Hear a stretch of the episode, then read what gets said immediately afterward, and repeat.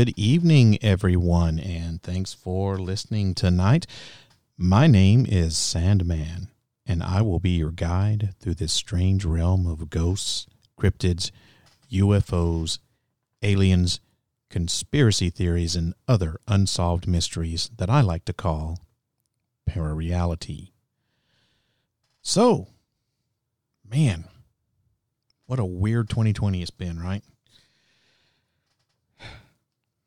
Where would you even begin to even talk about what's going on with 2020? We've had COVID 19, race riots, murder hornets, and now we're coming up on this uh, Godzilla sandstorm, they're calling it, coming from the Sahara that's going to blanket portions of the south southeastern United States to include Georgia, Alabama, Florida, Texas, may even get up here to the Tennessee area. I don't know. But man, I mean, uh, are we seeing the beginning of the end of times? You know, maybe the Mayans had it wrong. Maybe they had their dates mixed up. Well, they obviously had their dates mixed up, right? Because nothing happened on December 21st, 2012, right? We're still here. But uh, man, it, they they say it was you know supposed to um, usher in a new era, and uh, maybe that's what this is all about. Maybe this is ushering in a new era. Who knows, man? It's just it's weird. I'm I'm I'm really you know looking forward, I guess, for lack of a better word, to 2021 just to see what the hell the aftermath from 2020 is going to be. If we even make it that far. Now, when I'm recording this podcast, it's a week before it's supposed to air.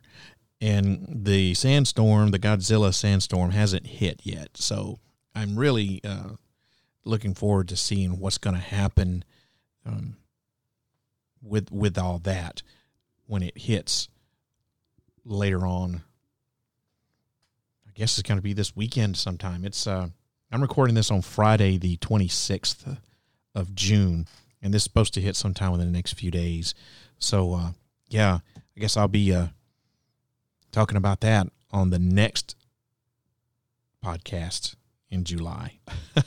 Who knows, man? Who knows? All right, so if you're a longtime listener of this podcast, you'll know that I'm absolutely fascinated by the Nazis. No, okay, I'm not a racist and I'm not a fan of Adolf Hitler or anything like that.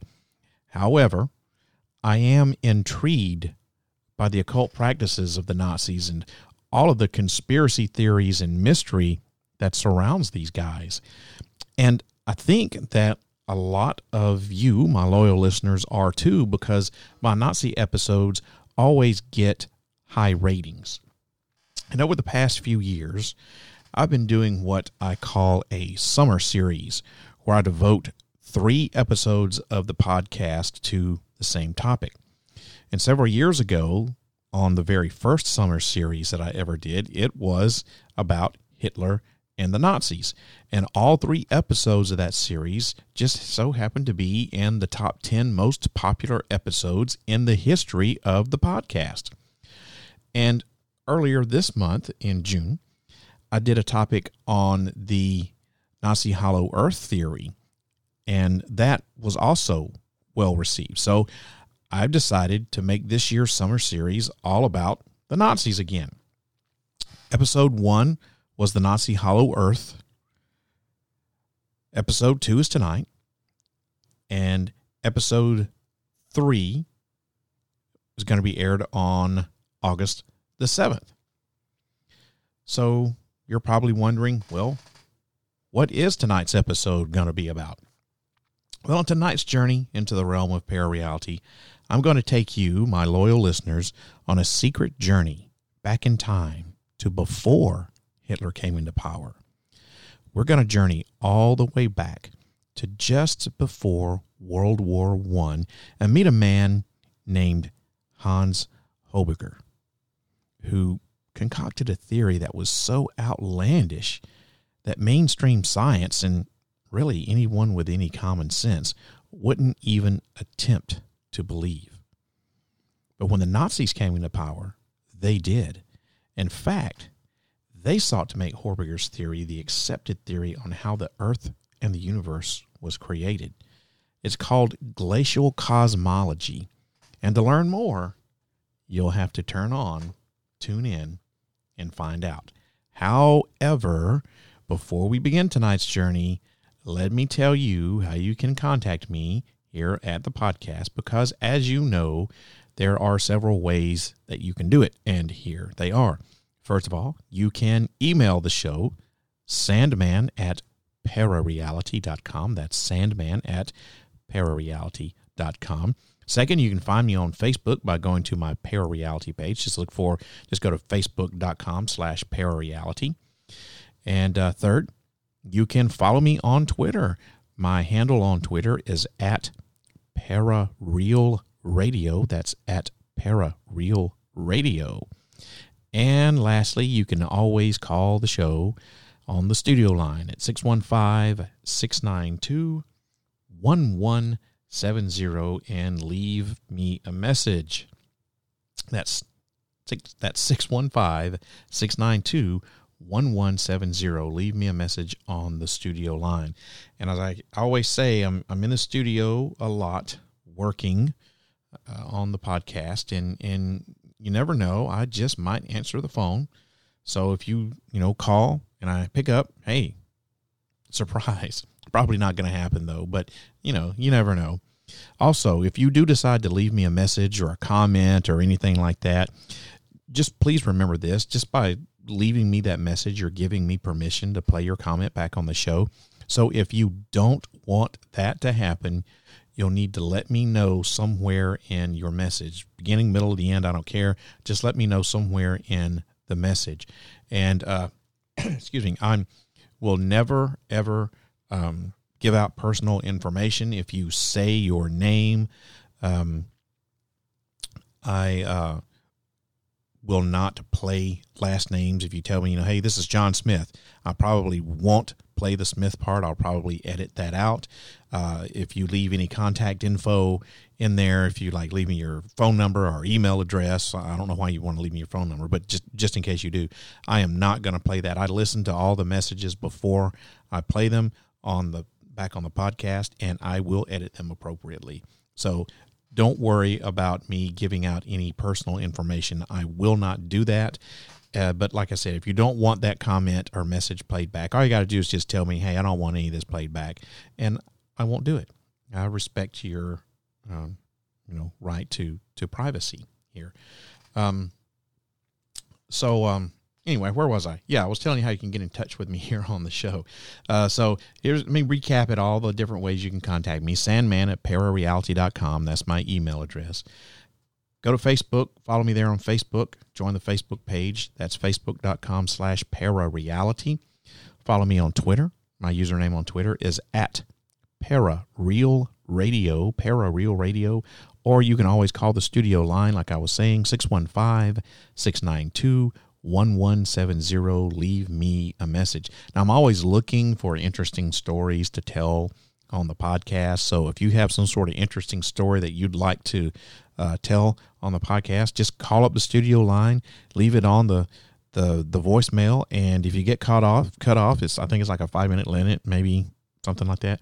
If you get cut off, call back and uh, pick up where you left off. I'd love to hear what it is that you have to say. So those are all the different ways you can get in touch with me, Sandman, here on Parareality.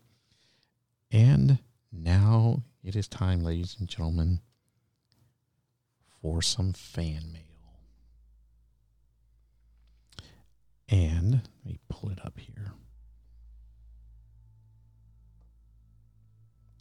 This comes from longtime listener of the show,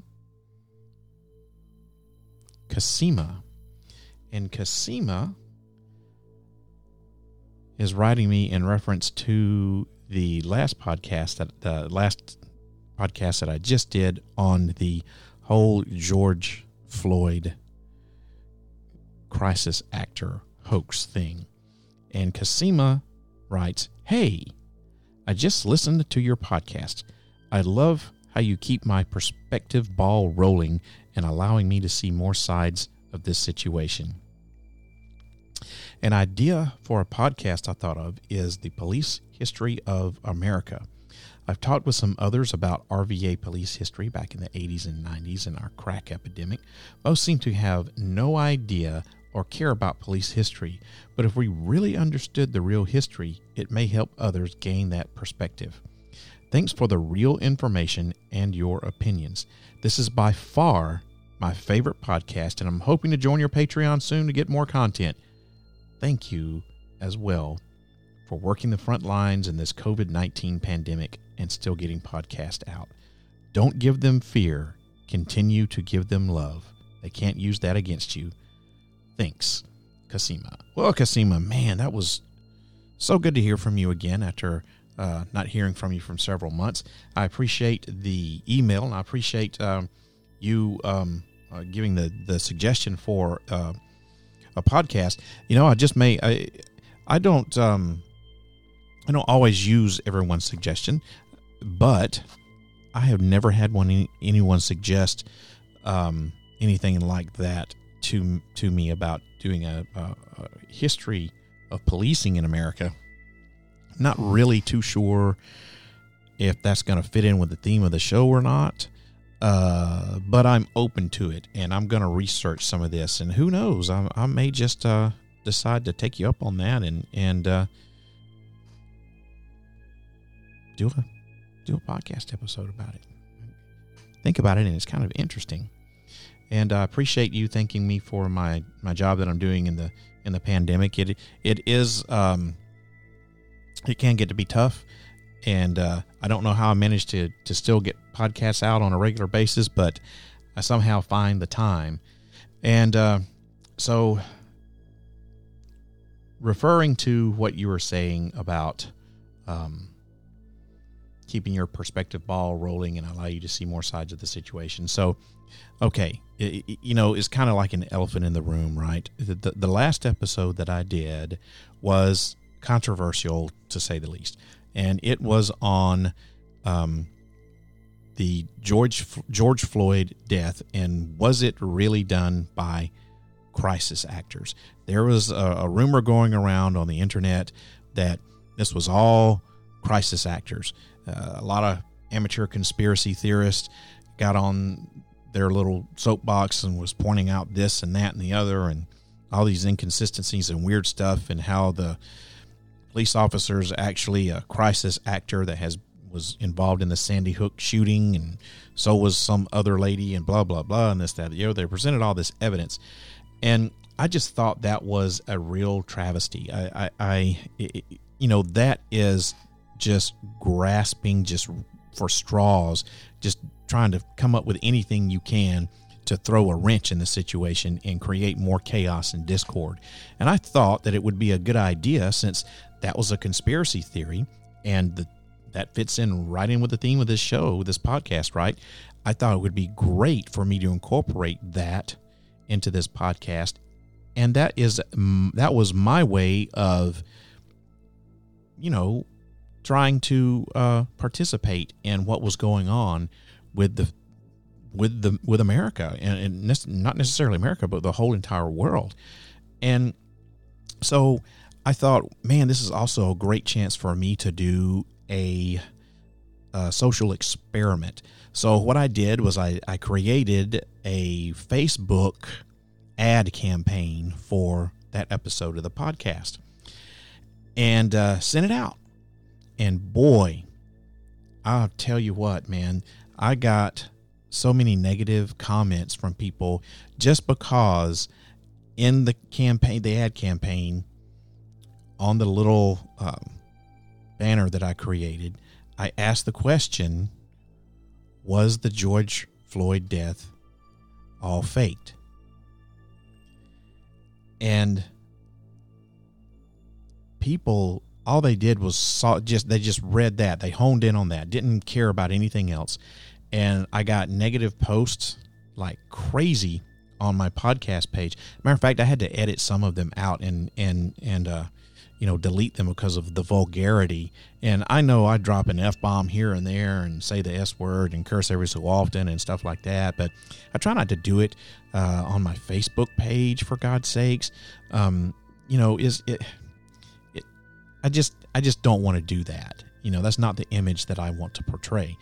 And I even posted with the ad campaign on my Facebook page that this was not in any way, shape, or form promoting that George Floyd's death was staged. I was not promoting racial inequality. I was not promoting violence. I was not promoting intolerance. And people did not seem to care about that. As a matter of fact, all they wanted to do was be intolerant and vulgar. And, you know, if you are going to be protesting something, let's take racism, vulgarity, and intolerance. You cannot protest racism, vulgarity, and intolerance by being racist, vulgar, and intolerant. And that's what these people were doing. And no one really cared. They were angry for angry for anger's sake. They were uh, saying negative things just to say negative things, and it was really, really. Um, as far as a social experiment goes, it was a success because I got uh, some good information back on that. But you know, despite the fact that I uh, made it perfectly clear that the episode. And by the way, this was people were commenting on this way before the episode aired. They didn't even have any idea what the episode was going to contain because I didn't want to know. And even despite the fact that I posted on the Facebook page with the ad campaign that this was in no way advocating that it was a crisis acting situation. As a matter of fact, in the episode, I told you that it was BS, that there was no way that that was crisis acting, and that there's no way that people should even be trying to promote this idea that it was, because that's just spreading discord and chaos. But the people on Facebook didn't want to hear that. They didn't. They didn't want to know that information. All they wanted to know was all they cared about was that oh, some guy said uh, asked the question, was the George Floyd death faked? And I got a bunch of negative comments. Well, let me tell you, I really was so close to like calling all of these people out on this podcast episode right here by name. But you know what? I'm better than that. I'm not going to do that. But what I will say to all you people is you should all be ashamed of yourselves. You are the very problem that's going on. You're being intolerant and you're being closed minded. You cannot protest closed mindedness and intolerance by being closed minded and intolerant yourself. It doesn't work that way. And nobody, nobody, after I explained everything, nobody had the kind decency to come back to me and say, Oh, I understand now. I'm sorry I was mistaken. Or I listened to your podcast and now I see what you were trying to do. Not a not a not a one of them, which just goes to show that they don't care and they obviously didn't listen to the podcast episode. They're just being angry and intolerant just because they can. And as I've said several times already, you cannot fight racism, anger, and intolerance by being racist, angry, and intolerant. And that's what people like that are doing. And, and those people are contributing to the problem that we have, not just in America, but in the world. And all of them need to be 100% ashamed of themselves, but they're probably too arrogant to even realize it. So thanks, Kasima, for writing to me. And uh, thanks for understanding what it was that I was trying to do. I'm glad that you listened to the show and to that episode specifically, and that you totally and completely understood. And I want you to know that uh, if you're listening to this podcast and you don't agree with something that I have to say, that's fine. You can email me, comment, whatever. I, I don't care. The way that I see it, my job on this podcast is to present the evidence to you, the listener, and then let you make up your own mind as to whether you believe it or not. I may have an opinion and I may tell you what that opinion is, but it's not my job to try to sway you one way or the other. I have no preset agenda for anything like that. So, thank you, Kasima, for writing in. And now let's get on with the show. And let's take a journey back, way back to over, well, right before World War One. As a matter of fact, you know, in in the 1920s and the 1930s. Now, this was obviously after World War One, but before World War Two. But in the 20s and 30s, artists and writers flocked to France and to Spain, but the scientists they went to Germany physics and mathematics flourished in universities around the nation. And then the trouble started. Universities were public institutions, and the state could control the faculty of the universities. Then in Germany, the Nazis took over. They imposed their ideology, and one of the most advanced scientific nations in the world basically destroyed itself the dismissal of Jews and anyone who objected to such dismissals and any visitor whose country might soon be at war with Germany was only the first step. The Nazis soon took to banning the teaching of what they called Jewish science, and by which they meant like the theory of relativity. Unfortunately for them, not teaching something doesn't make it any less true. It only allows a lot of false things to be taught. And to fill the intellectual void, they decided to promote what they termed as acceptable scientists. Nazis came to believe a lot of strange and horrific ideas as they built up their Third Reich and attacked the world. One of the weirdest and the wildest was this theory about the creation of the universe that Hitler and some of his other top Nazis promoted called the world ice theory or Weltanschauung, or as they called it for short, well W E L, also known as glacial cosmology. This obviously discredited concept was developed by an Austrian engineer and inventor, name, inventor named Hans Horbiger, who was one of the acceptable scientists that the Nazis promoted. He wrote a book in 1912 where he essentially claimed that ice is the basic element in all cosmic events.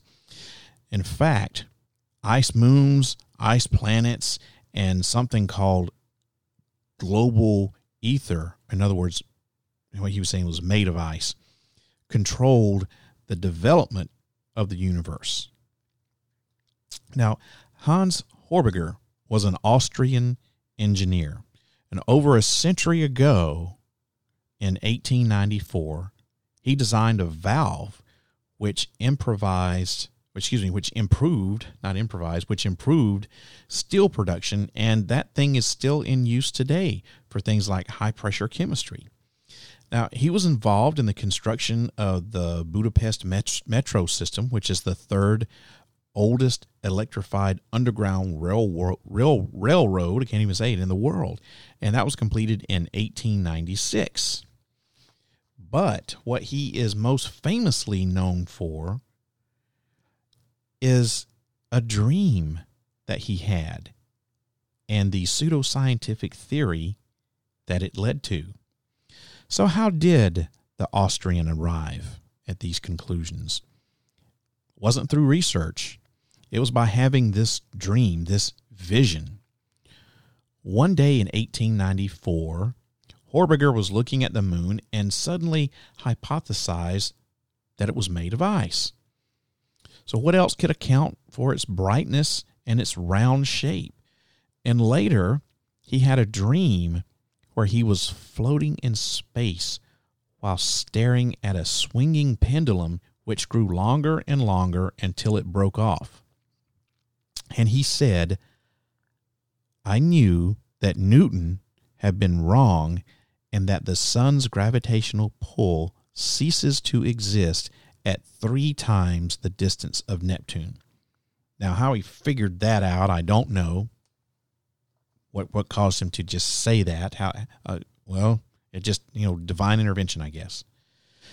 So Horbiger spent the next few years working on this theory, which he called the world ice theory, and he claimed that a small waterlogged star fell into a much bigger star, causing an explosion.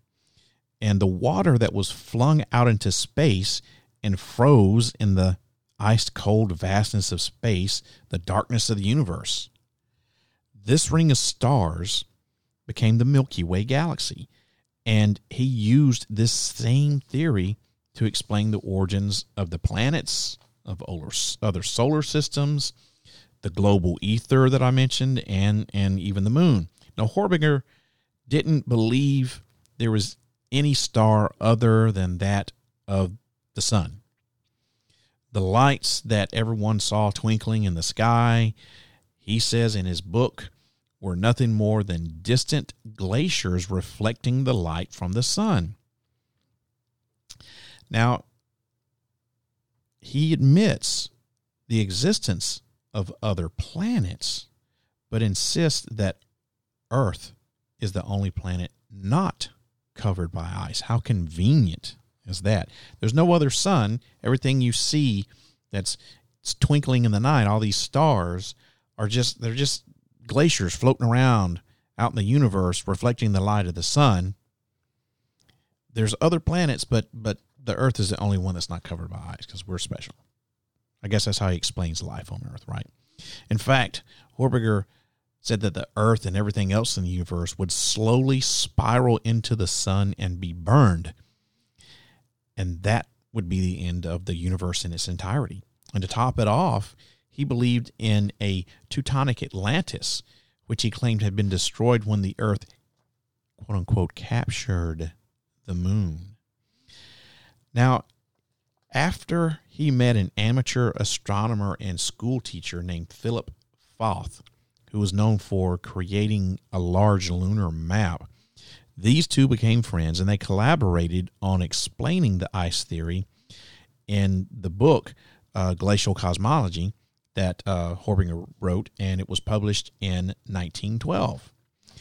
Now, of course, the gist of their idea was that the solar system was born of a gigantic star into which had uh, another star had crashed, which which was dead, but yet it was filled with water, and the resulting explosion threw the smaller star's bits all over the interstellar space, where water condensation froze them into enormous blocks of ice.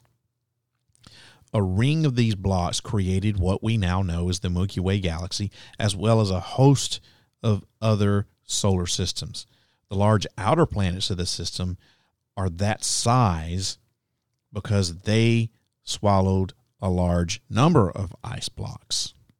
The inner planets, like the Earth, haven't consumed as much ice, but get pummeled by ice all the time, which is, of course, in the form of meteors. Wild theory. Now, theory also says that our current moon is not the first one we've had.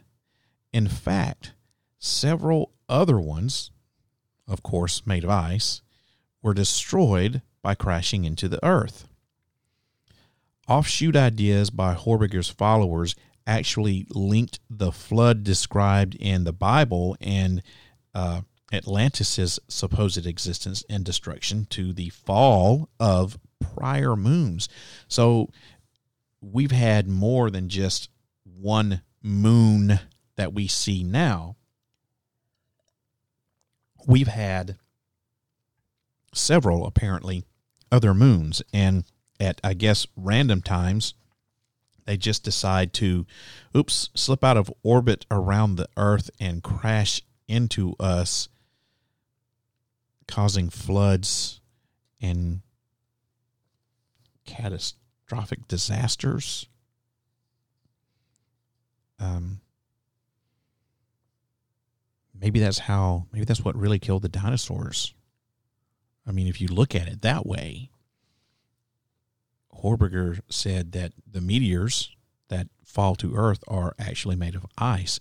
So if the meteors are made of ice and the moon is made of ice, and the moon, we've had more than one moon, and these prior moons that we've had have crashed into the Earth, maybe one was big enough and it crashed into the earth, and that's what destroyed all of the dinosaurs. And uh, that sounds, hey, why not, right? Now, I, admittedly, I have not read Horbiger's book, Glacial Cosmology, and I probably am not going to because I don't really have any desire, I think, to read something like that. Uh, I don't even know if it's still you can still buy it. Uh, I'm going to assume that you can, but why would you want to read it? You know, it, it, it, I guess just to just to read it, just to for a good laugh. I don't know. I have no idea. Oh, so anyway, understandably, this theory was rejected by pretty much all of academia. It contradicted all known laws of physics. Go figure. When Horbiger was challenged about his equations that he had, which, by the way, didn't add up, his statement was calculation can only lead you astray. Well, that's convenient. Don't try to calculate this because you'll, you, you know, it, it, doesn't make sense. That's that's because it's it's leading you astray. Don't don't try to calculate it. Just believe it because I'm telling you. You know, and I mean, worked for Hitler, right? I guess why, why Horbiger could try it for himself, whatever.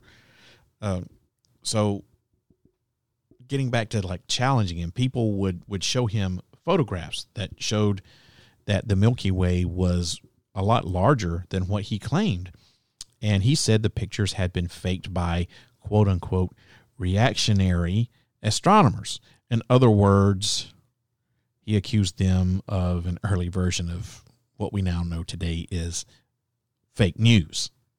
So, fake news going all the way back to the early 1900s between what 19 let's say between 1912 when this book came out and 1920 wow.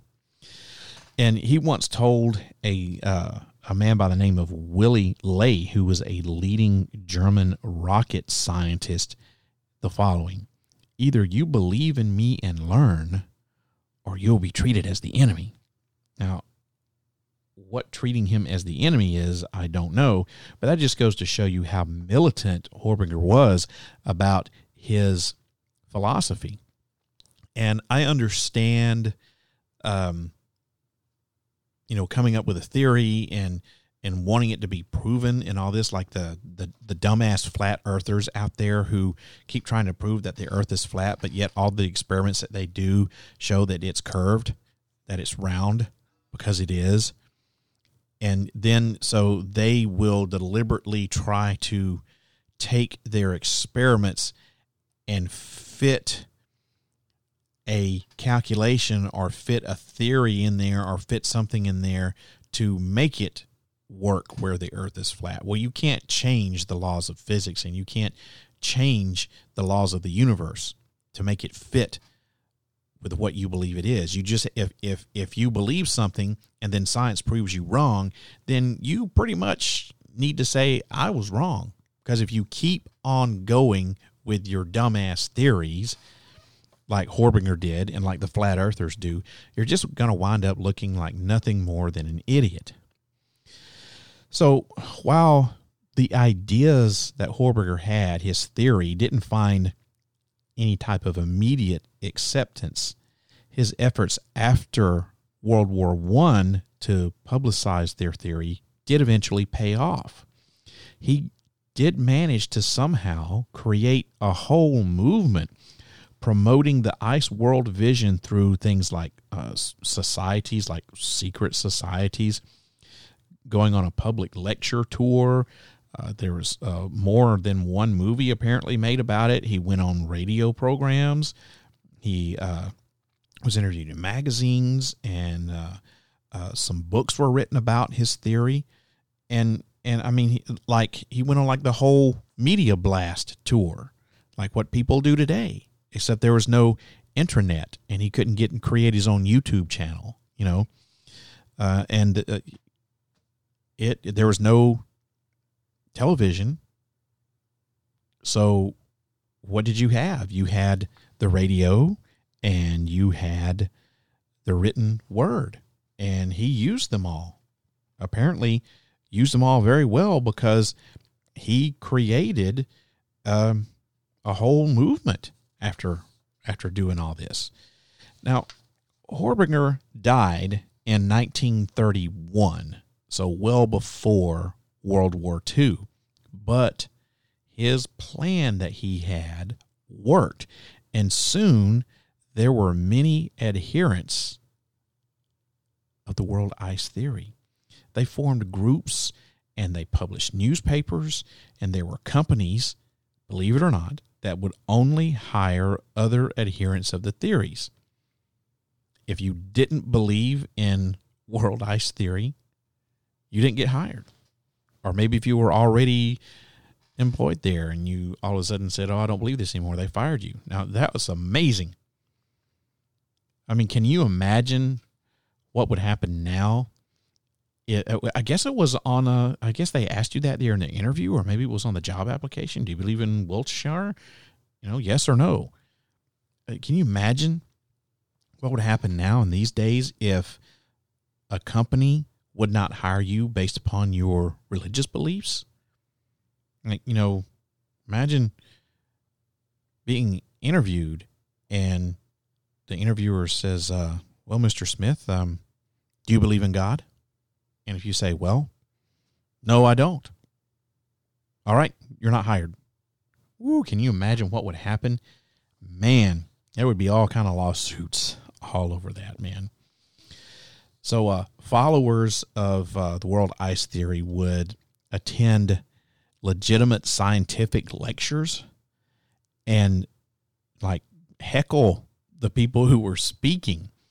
And one of the reasons for the eventual spread of Horbiger's ideas is that he positioned them in opposition to mainstream science.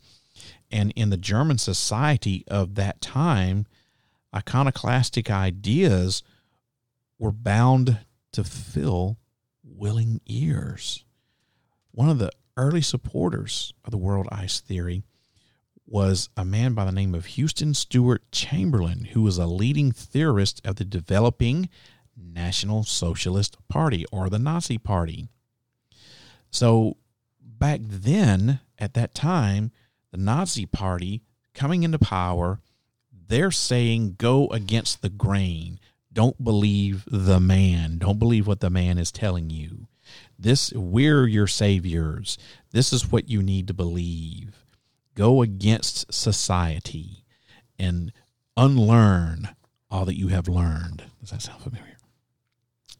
As a matter of fact, Horbiger's followers decided to line up their views even more with the National Socialism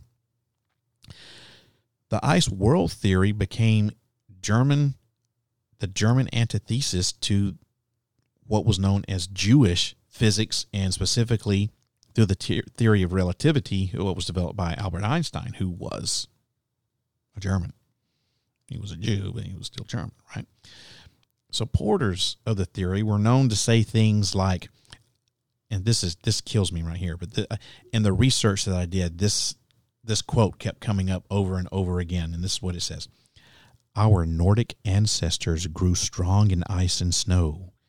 Belief in the cosmic ice is consequently the natural heritage of Nordic man. Is that crazy or what? And they also saw the fact that these ideas were coming from unprofessional, quote unquote, scientists as a vindication of amateurism. In fact, Hitler, the Fuhrer himself, was also an amateur who was going to save their race and change the world according to his ideology, according to his way of thinking. And like I said, the Nazis were coming in and they were saying, don't believe the man. They're lying to you. We're telling you the truth. And look, this is one of the truths that we're telling you. The world is made of ice, and so are all the other planets on the universe. The moon is, is made as a big ball of ice. One day we're all going to spiral in towards the sun, and the universe is going to end. And people were believing it simply because they wanted to go against the grain. They wanted to go against the man, which is one of the things that you're seeing now today. They, you know, the old saying is that history is doomed to repeat itself. Well, you know, Hitler and the Nazis took all of German history and basically wadded it up and shredded it, threw it on a big fire and burned it up, and they wanted to create their own history. And that's what's going on right now with all these racial riots that we're having, where people are like, "Oh, we have to tear down these these uh, statues of Confederate soldiers. We got to tear them down, and we're going to erase history, and we're going to re- rewrite it, and we're going to make our own history." No, you don't need to do that. You need to remember these people. You need to remember your history and where you came from, because if you don't, you're doomed to repeat it, just like the old adverb goes. You're doomed to repeat it. And one thing you got to remember, and I'm going to get off on a little rant here, then I'll get back. But one thing you've got to remember is every person, every soldier who fought in the Civil War was an American patriot, plain and simple. It doesn't matter what side they were fighting on, they were fighting for the ideals and beliefs that they adhered to. They were fighting for what they thought their version of America should be. So they were all patriots. Just because that one was on the north and the other was on the south doesn't make one evil or one good, doesn't make one more right and the other more wrong. There were patriots, all of them. They were fighting for what they thought the ideal America should be. And the Civil War was way more about slavery. Yes, slavery was a portion of it, but it was more about the South being um, held back by the North because the North was industrial. They had all the money. The South was agricultural, and they depended upon the North for their survival. And the North was screwing them when it came to money, and the South didn't like it and there was it's a lot more complicated than that. It's not just black and white, and it's not just about slavery. It's totally not just about slavery, but you know, tearing down statues and renaming schools is not going to change history. Once history is written, it's written. But but there is another saying that that you know the victors write the history books. So the North did win. So I don't know the the black race did they win? Mm, I don't know. Looks like they are right now. You know, uh, but it, it's it's bad to to try to rewrite history because you'll be doomed to repeat it. And I certainly hope, I pray to God that we don't see some huge backlash and us take a couple of hundred year steps backwards and we start having things like segregation again and and and you know uh, everything is is separated between you know the white man and the black man and the yellow man and the red man and all this other sorts of stuff. That's that's taking a, a, a, huge, huge step back, and we do not need to do that.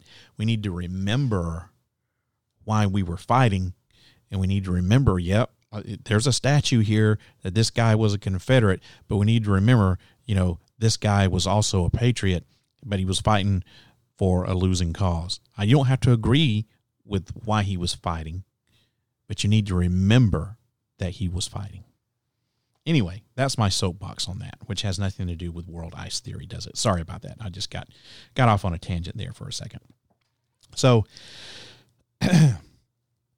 we're getting back to world ice theory and science. So the more physicists pointed out the, that the world ice theory made no sense, the more its followers rejected these guys, claiming that their science had been tainted by their mainstream studies and the cronyism of academia.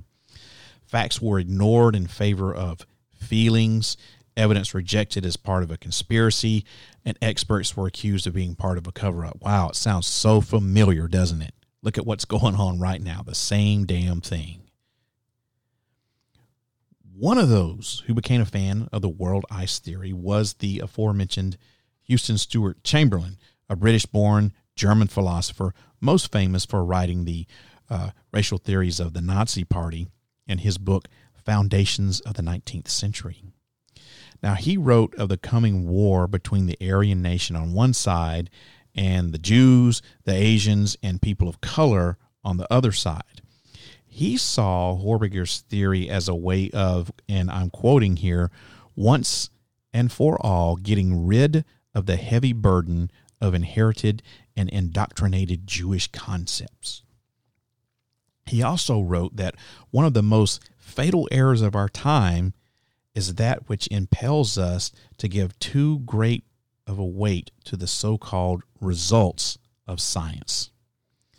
The rejection of Jewish science in favor of world ice theory was also accepted by none other than the Fuhrer himself, Adolf Hitler. He even said, and I quote, there is a Nordic and national socialist science which is opposed to Judeo liberal science. And Hitler actually planned to build a museum in Linz that was dedicated to Horbiger once the war was over. So, indeed, along with Adolf Hitler came Heinrich Himmler, one of the most powerful Nazis, who was also in charge of the SS. And Himmler took a big liking to the ice world theory or the world ice theory. And in fact, um, Hitler planned to build a planetarium along, uh, thanks to uh, some goading from, from Himmler. He planned to build a, a, planetarium along with the museum in Linz where a whole floor would be dedicated to Horbiger's theory. Now, he's also known to have suggested that the world ice theory could one day replace Christianity. That is amazing that they thought this was going to be so big that it was going to replace Christianity. Now, with such powerful backing, Horbiger's ideas naturally they spread widely throughout Nazi Germany, with the German Horbiger organization which was a thing, and it enlisted thousands of members. After all, if the government's going to support this, then there's a lot of people that are going to support it too. So the world ice theory became the official scientific doctrine of the Third Reich. The ice and snow became part of the Aryan mythology, and followers would say things like, you know, our Nordic ancestors grew strong in ice and snow. Belief in the cosmic ice is consequently the natural heritage of the Nordic man. I already said that a while ago, but that's a that's one of the quotes that kept coming up over and over again in my research. So the struggle between ice and fire was seen as the battle between you know good and evil, and the Nazis being you know on the side of goodness and righteousness, and I guess everybody else being evil. I don't know. So why have the scientific brilliance of Einstein when you can promote the theories of a man who believed that the universe was one big ball of ice mirrors? After World War II, understandably, the theory lost a lot of its influence, like all of it. It experienced small resurgences occasionally, just like maybe to remind us that personal belief is generally not science. And if you build a whole philosophy just because you don't like the people who came up with the much better and provable scientific philosophy, you're bound to end up in like the dustbin of history. So, in conclusion, here, what do I think? I don't think you really have to stretch it to think what I to know what I think. So, look, there there were many explanations of why the Nazis didn't create an atomic bomb before the Americans, including the fact that there were virtually no Jewish scientists left in Germany by that time. The rejection of physics and belief in a universe made of ice probably was a contributing factor. We talk a lot about the importance of remembering history so we don't repeat it. I've already said that a couple of times here. Yet, how many people today remember Horbiger's world ice theory, which was primarily based on the rejection of science and reason? Not a lot of people. Horbiger died in 1931, and it would probably have been best if his theory had died with him.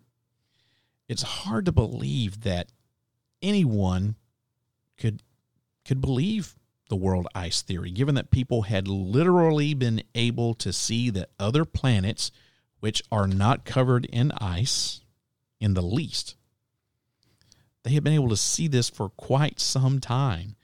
But that's what happens when you dismantle your own national brain trust.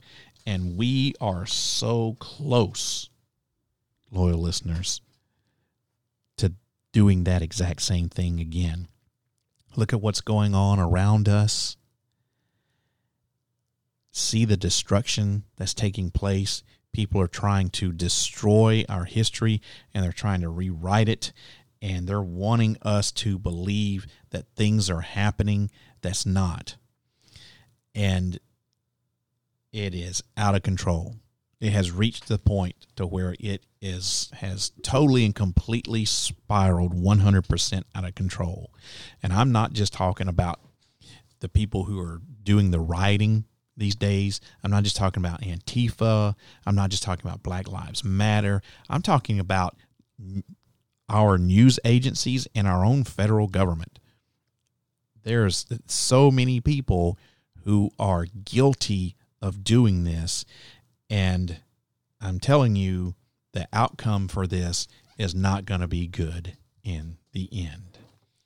And that does it for tonight's episode. I still have a few minutes left. For once, I didn't ramble on too much and go over, be worried about going overtime. But as I always say, it's my podcast and I'll do what I want, right? Well, I hope that you enjoyed tonight's episode of Para Reality. Let me know what your ideas and thoughts about it are. Send an email to me. That's sandman at parareality.com. Sandman at parareality.com. Or get in touch with me through my social media accounts Parareality on Facebook or Parareal Radio on Twitter. Parareality on Facebook, just go to facebook.com slash parareality. Or on Twitter, you look for at Parareal Radio. You can also call the studio line at 615 692 1170 and leave me a message. Just remember, leaving me a message is giving me permission to play that message back on the air. So if you don't want to do that, if you don't want me to do that, let me know somewhere in your message. The studio line number, once again, is 615 692 1170. And, you know, don't forget about the website, parareality.com. You can go there to keep up on all the latest paranormal news from all around the world. I do have a news section of the website, and that content is updated almost daily. You can uh, go to parareality.com, click on the extras tab, and you can shop in the Parareality Radio store. I've got a new store. I've got a whole bunch of new swag in the store. New shirts and more items are being added all the time. And uh, shopping in the Parareality Radio store is one way to help me keep this podcast back on the air because it costs a lot of money to do this, and I don't really make money to do it. So every red cent that I earn goes right back into trying to produce quality paranormal programming for you, my loyal listeners. And don't forget, I like I said, I have the news section on the website. So just go to parareality.com and click on the news link where you can keep up with all the paranormal news. Content is updated almost daily. Click on that extras tab and you can shop in the Parareality Radio store and watch some of the completely terrible videos that I've made for the show over the years. Man, they're horrible, but I got them up there for your horrible viewing pleasure. Feel free to make fun of me, okay? That's perfectly fine. And you can actually follow my social media accounts right at the bottom of the parareality.com homepage. Now, social media is where you can find out all about what's happening behind the scenes of the podcast because that's where I post a lot of interesting articles and show topics and other interesting stuff like my travels and my investigations. Parareality.com is really your one stop shopping for everything that's going on in the world of the paranormal, especially what's happening here on Parareality. Speaking of Parareality, this podcast can be heard on your favorite podcast station. The show is available on Spreaker, Stitcher, Google Podcasts, Player FM, Deezer, Castbox, iHeartRadio, Spotify, Podcast Addict, Apple Podcast, and YouTube. Just look for YouTube. Uh, just look for YouTube. Just go to YouTube and look for Parareality, then the number one out behind it, Parareality One on YouTube. Uh, if you have any of those above mentioned um, podcast platforms, just that, that you prefer, just look for Parareality in a search. And if you have a smart speaker, you can listen there too. If you have any of those already mentioned podcast skills on your smart speaker, just say, play the Parareality podcast, and bam, you are listening to Parareality. And I now have a Patreon account for the podcast, and I'd love it if you sign up to be a patron. There are three tiers of support, and all are extremely affordable at $5 a month or less. Each level offers exclusive content along with the ability to help create podcast episodes and even the chance to be a guest on the podcast or even a co-host.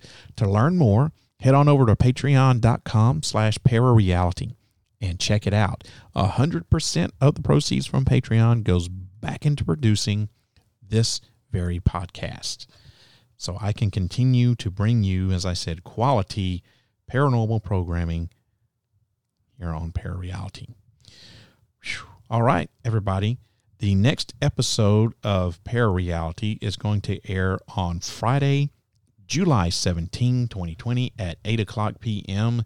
Central U.S. time. So make sure you turn on, tune in, and find out on Friday, July 17, 8 o'clock p.m. Central time. I hope that this podcast open your mind up to new ways of thinking, expands your consciousness, and produces a change in the way you see the world. If you wish to change, you must lift the veil of ignorance that has been cast over your eyes. Only then will you see the true power of the universe. I hope you have a wonderful evening, a wonderful weekend, and I will see you again in a couple of weeks. If you wish to change, you must first lift the veil of ignorance that has been cast over your eyes. Only then will you see the true power of the universe.